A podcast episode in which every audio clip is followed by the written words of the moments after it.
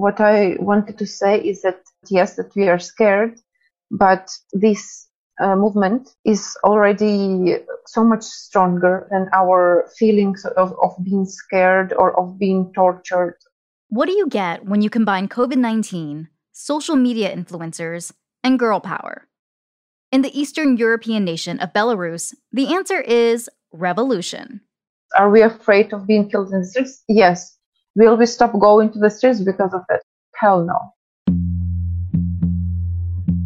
Welcome to Skimm This. This week, we'll explain what's driving hundreds of thousands of people into the streets of Belarus to call for the removal of a dictator who's been in office and allegedly rigging elections for 26 years, longer than some of the people protesting him have been alive. Then we've got the unconventional story of how Republicans skipped writing a new party platform at this week's RNC. Oh, and we've got a fun fact for you at the end of the show, or at least what passes as a fun fact in 2020. But first, some context on two developing stories.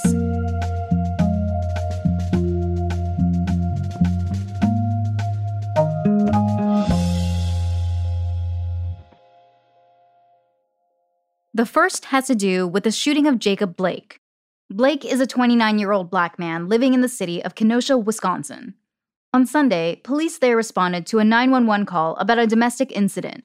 When the police arrived, a bystander started recording video, which appears to show police yelling at Blake before he walked away from them and opened his car door. And that is when a Kenosha police officer shot Blake several times at point blank range in the back. An attorney for the Blake family said Blake's three sons were right there in the car as this happened, watching the whole thing. According to his family attorney, Blake is currently in critical condition and is paralyzed. What followed the shooting has by now become a familiar pattern in the US protests and demonstrations of solidarity with yet another victim of police violence. Milwaukee's NBA team, the Bucks, boycotted their playoff game in a statement, the players said that on the court, they put in maximum effort and hold each other accountable, and that it was only fair that lawmakers and law enforcement should too. And the WNBA followed suit, boycotting some of their own games. But on the streets of Kenosha, protests took a very different turn. In addition to some largely peaceful protests, the city has seen more destructive protests at night Businesses were looted, and several buildings were burned to the ground. Unfortunately, things didn't end there. A lot of disturbing and graphic images from Kenosha overnight. Two people were killed there last night, another wounded when shots rang out during protests. Social media footage appears to show civilians with guns On Tuesday night, a white man reportedly opened fire on protesters and then allegedly was able to walk by responding police cars without being stopped. The 17 year old suspect later fled to neighboring Illinois, where he was arrested on Wednesday and reportedly charged with homicide. That's where the story currently stands, but we wanted to pull back and highlight two key things.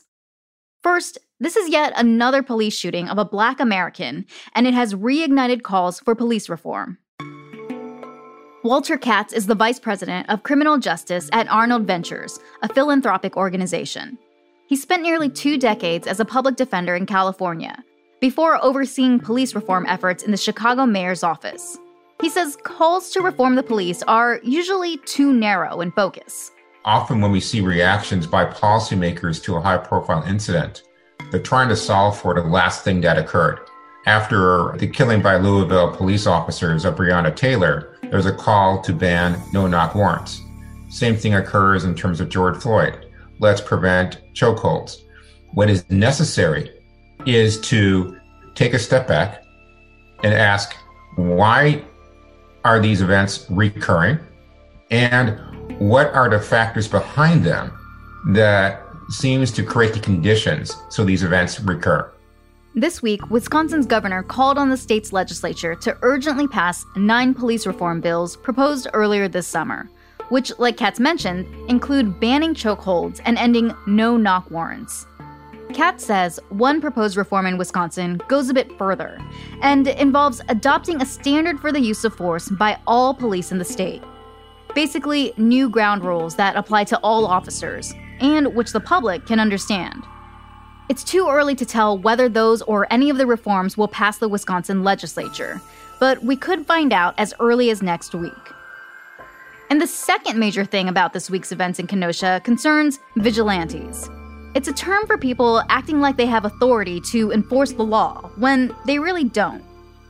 In footage captured before Tuesday night's shooting, several civilians can be seen carrying assault rifles in the streets of Kenosha, they reportedly claim to be protecting a building from protesters.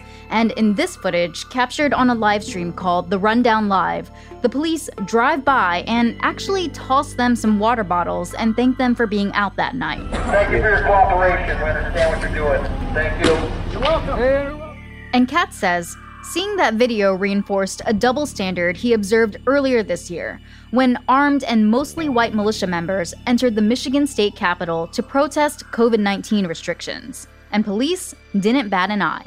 Compare that to the generally unarmed, almost universally unarmed, peaceful protesters in reaction to the killing of George Floyd, and how quickly uh, the riot gear came out, and the tear gas, and the stun grenades, and the batons.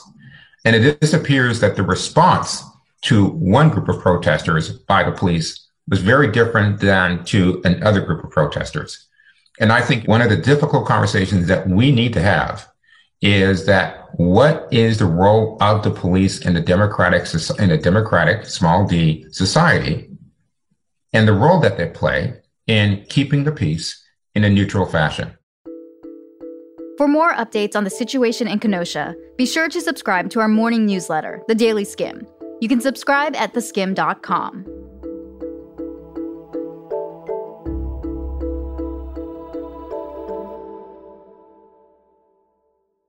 Our second developing story this week has to do with threats from Mother Nature.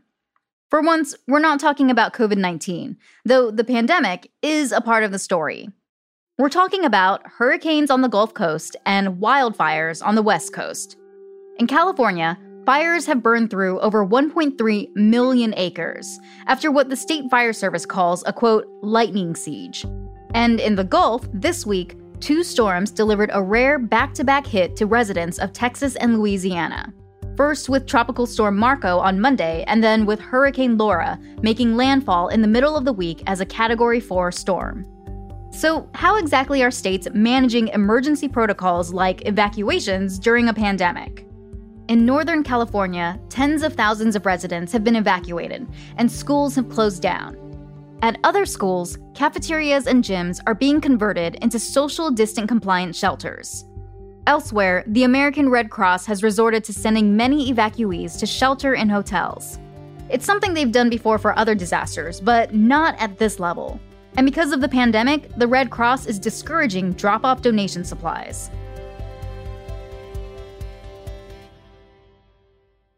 COVID 19 is impacting the hurricane response in similar ways, though on a larger scale. State officials in Louisiana mostly suspended COVID 19 testing in preparation for the storms. And a spokesperson for Memorial Hermann Hospitals in the Houston area told the local ABC affiliate that they're preparing by making sure they have enough food and supplies to shelter in place for 96 hours. Also, remember those long lines outside the supermarket while people stocked up on supplies earlier in the spring? Well, in the lead up to the storms, that happened again, too. If this all sounds chaotic, especially during a pandemic, the bad news is it might be like this for a while. Hurricane season in the Atlantic actually goes on till the end of November. And forecasters have predicted that this year could be one of the worst hurricane seasons on record. And the California wildfire season, well, isn't actually a season.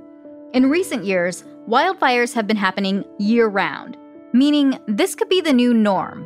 And this year's fires are already among the worst the state has ever seen. Meanwhile, COVID 19 looks like it'll be sticking around for the long term, too and the full scope of the damage and how states are able to manage these disasters all during a pandemic may not be seen for a while. If you'd like to assist the victims of Hurricane Laura, you can donate to the American Red Cross at redcross.org or text the word Laura to 90999 to make a $10 donation.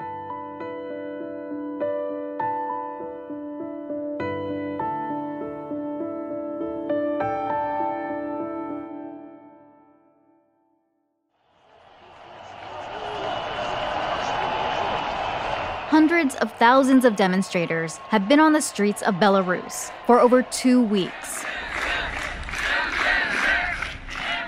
The thing they're protesting? A national election held earlier this month, in which the president of Belarus was elected for a sixth term. His name is Alexander Lukashenko, and he's been president for 26 years. He hasn't been worried about job security. That's because Lukashenko has been called Europe's last dictator. Oh, yeah, Europe. Belarus literally neighbors countries in the European Union, like Poland, Latvia, and Lithuania. And this guy, Lukashenko, has been in charge there for basically all of his country's independence. That's because Belarus is a relatively new country. It's the millennial of countries. After the Soviet Union collapsed in 1991, Belarus was born, and not long after, in 1994, Lukashenko rose to power.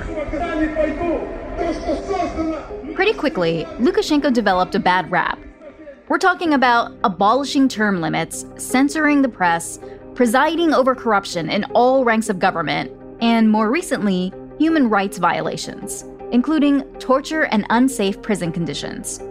It's kind of fitting then that he has a habit of dressing in a military uniform and walking around the streets of the capital with automatic weapons.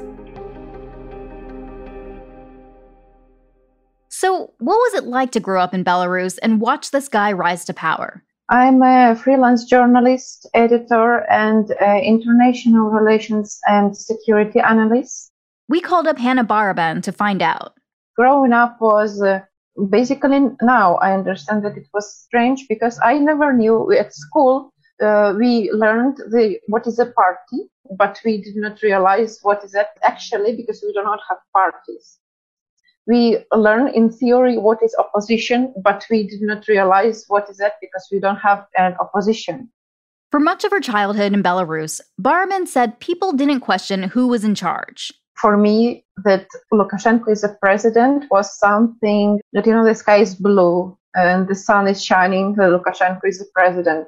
It is something that you just uh, automatically are saying. Rewind. That's not democracy. And for that reason, the US and other nations consider Belarus to be an authoritarian state and say that every recent election in Belarus since Lukashenko took over has been rigged. But something about this year's election felt different from the start.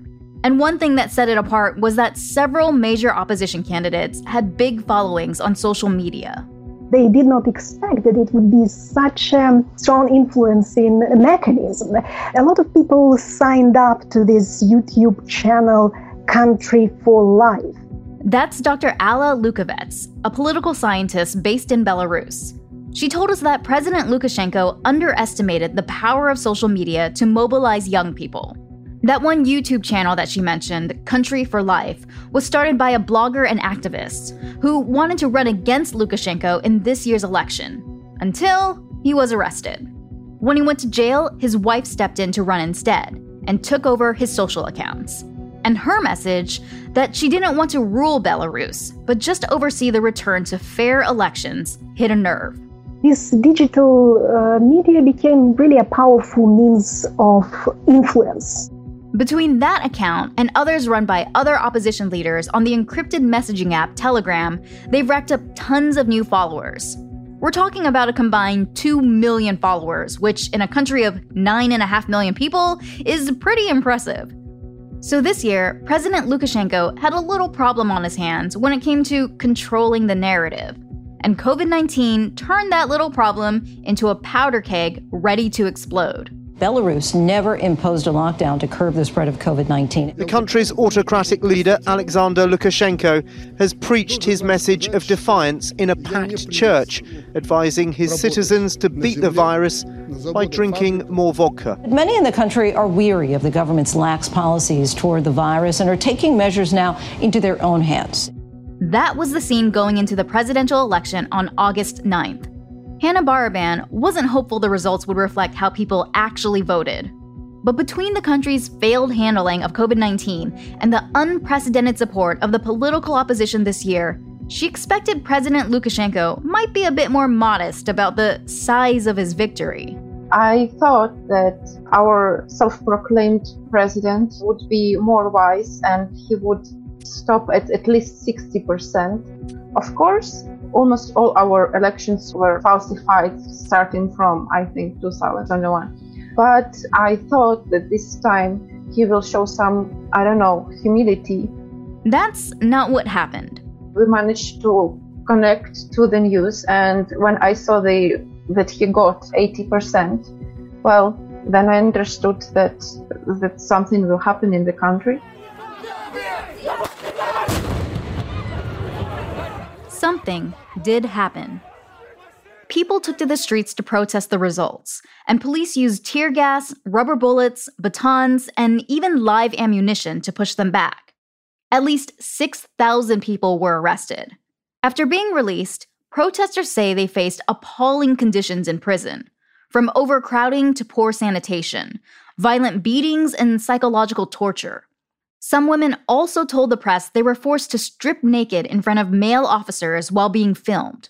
Those stories only inspired people to protest more, and Hannah told us that she and others have continued taking to the streets even if it puts them at risk. There were the riot police in front of us, and my parents were with me. I was afraid for my parents because I thought that my parents, especially my father, would not survive the prison. I would survive. I'm young and I'm a girl. First, they arrested mostly guys. And I thought I will survive, but my parents will not. I was scared for them. More than two weeks after the protests in Belarus began, people are still out in the streets. The top opposition candidate running against President Lukashenko has fled the country, and arrests have continued along with a continued crackdown on the press. But in recent days, police haven't been using violence to clear protests, despite a promise by the president to stop all demonstrations. And Dr. Leukavets told us that women in Belarus deserve a lot of the credit for lowering tensions, even while speaking out. I think women have played a, a huge role by organizing these changes of solidarity and by having such a great impact on the success of this whole protest movement women played a crucial role, a crucial role to stop those repressions. They came out in the chains of solidarity, wearing white clothes, holding flowers, and demanding to stop this brutality. So, what's the skim? If you're thinking, this story in Belarus sounds a tiny bit familiar, didn't something like this happen in Ukraine a few years ago? Well, you're kinda onto something. Belarus and Ukraine are neighbors. And in 2014, Ukraine also saw hundreds of thousands of people take to the streets demanding democracy. But there's an important difference. During its big revolution, Ukraine was trying to get recruited for Team Europe. Meanwhile, Belarus is super reliant on Russia for things like energy and trade. Dr. Leukavets says if Russia wanted to, it could literally cut off Belarus from supplies of oil and gas, which is a scary thought with winter not too far on the horizon. And that's one reason that protesters in Belarus aren't trying to change their international squad and are mostly keeping their focus on domestic goals, like getting President Lukashenko out of office, freeing political prisoners, and having fair elections. But that does leave protesters in Belarus feeling like they're getting the cold shoulder from the European Union and its allies, even though Belarus literally shares a border with three EU countries. There's been some talk of possible EU or US sanctions against President Lukashenko's inner circle. But overall, Hannah says the international support for Belarus has felt a bit underwhelming.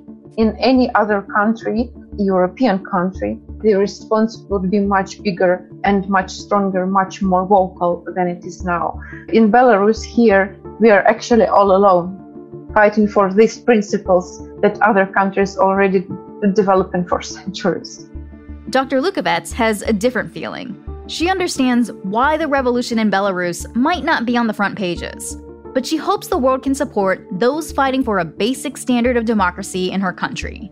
And at a time when Americans are marking 100 years since the 19th Amendment expanded voting rights, and in an election year when people are counting on their votes to matter, that's a fight worth paying attention to. I think there is a great lesson for the whole world because Belarus it's a story of how people after living for 26 years in the conditions of authoritarian regime finally went to the streets finally embraced their own power no matter what we should fight for our rights for freedom and for democracy.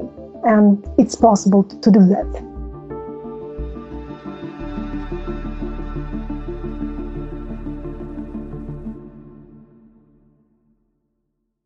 Last week on the show, we talked about a little bit of drama surrounding the Democratic National Convention. It was over the language that Democrats put in, or actually didn't put in, the party's official political platform about fossil fuel subsidies. And while we still don't have a good answer about why that happened, it's worth saying that internal debates over political platforms are actually pretty common in election years. Well, at this week's Republican National Convention, the Republican Party decided to skip the drama altogether. They basically said, since Trump already has a platform from four years ago, can't we just use that? And that's exactly what they did. For the first presidential election since the 1850s, the Republican Party doesn't have a new political platform and is instead letting Trump set the agenda 100%. The party defended its move, saying it wasn't right to have a small number of people set an agenda on behalf of all the party supporters. Though not all Republican supporters are on board, including the editors of one conservative media outlet, the National Review. In an editorial, they wrote that taking the energy to write a platform was the least the party could do if it's asking voters to let them run the entire country. And other Republicans, quoted by the news outlet Politico, said repolishing the 2016 platform was just sloppy, since the political landscape has changed so much since then. Instead of having a party platform to reference this year, voters will have to make do with a 50 bullet point list of President Trump's second term goals. In a reference to the ongoing pandemic, one goal was to quote, return to normal in 2021, which, as far as the political agenda goes, is a bit light on details. But as far as New Year's resolutions go, we could get on board. For more on President Trump's second term goals, we've linked to them in our show notes.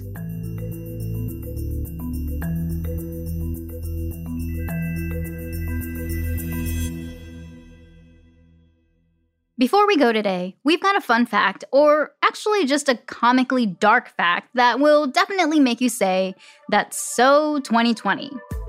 A lot of us have our eyes on a big event coming up in the first week of November, including NASA. That's because NASA reported that an asteroid is heading toward Earth and will come very close on none other than November 2nd, as in the day before the presidential election. But fear not, NASA says, as far as asteroids go, he's a little guy. Think about the length of a king size bed or just six and a half feet. So, while that might be a lot of bed for any of us Earthlings, when it comes to asteroids, well, NASA isn't too worried. Plus, NASA also says that even if it did enter the Earth's atmosphere, and the chances of that happening are less than half of 1%, it's so small that it would very likely disintegrate before ever reaching the surface. So, you can cross asteroid hitting Earth off your list of things that might happen in 2020. That's one less thing to worry about.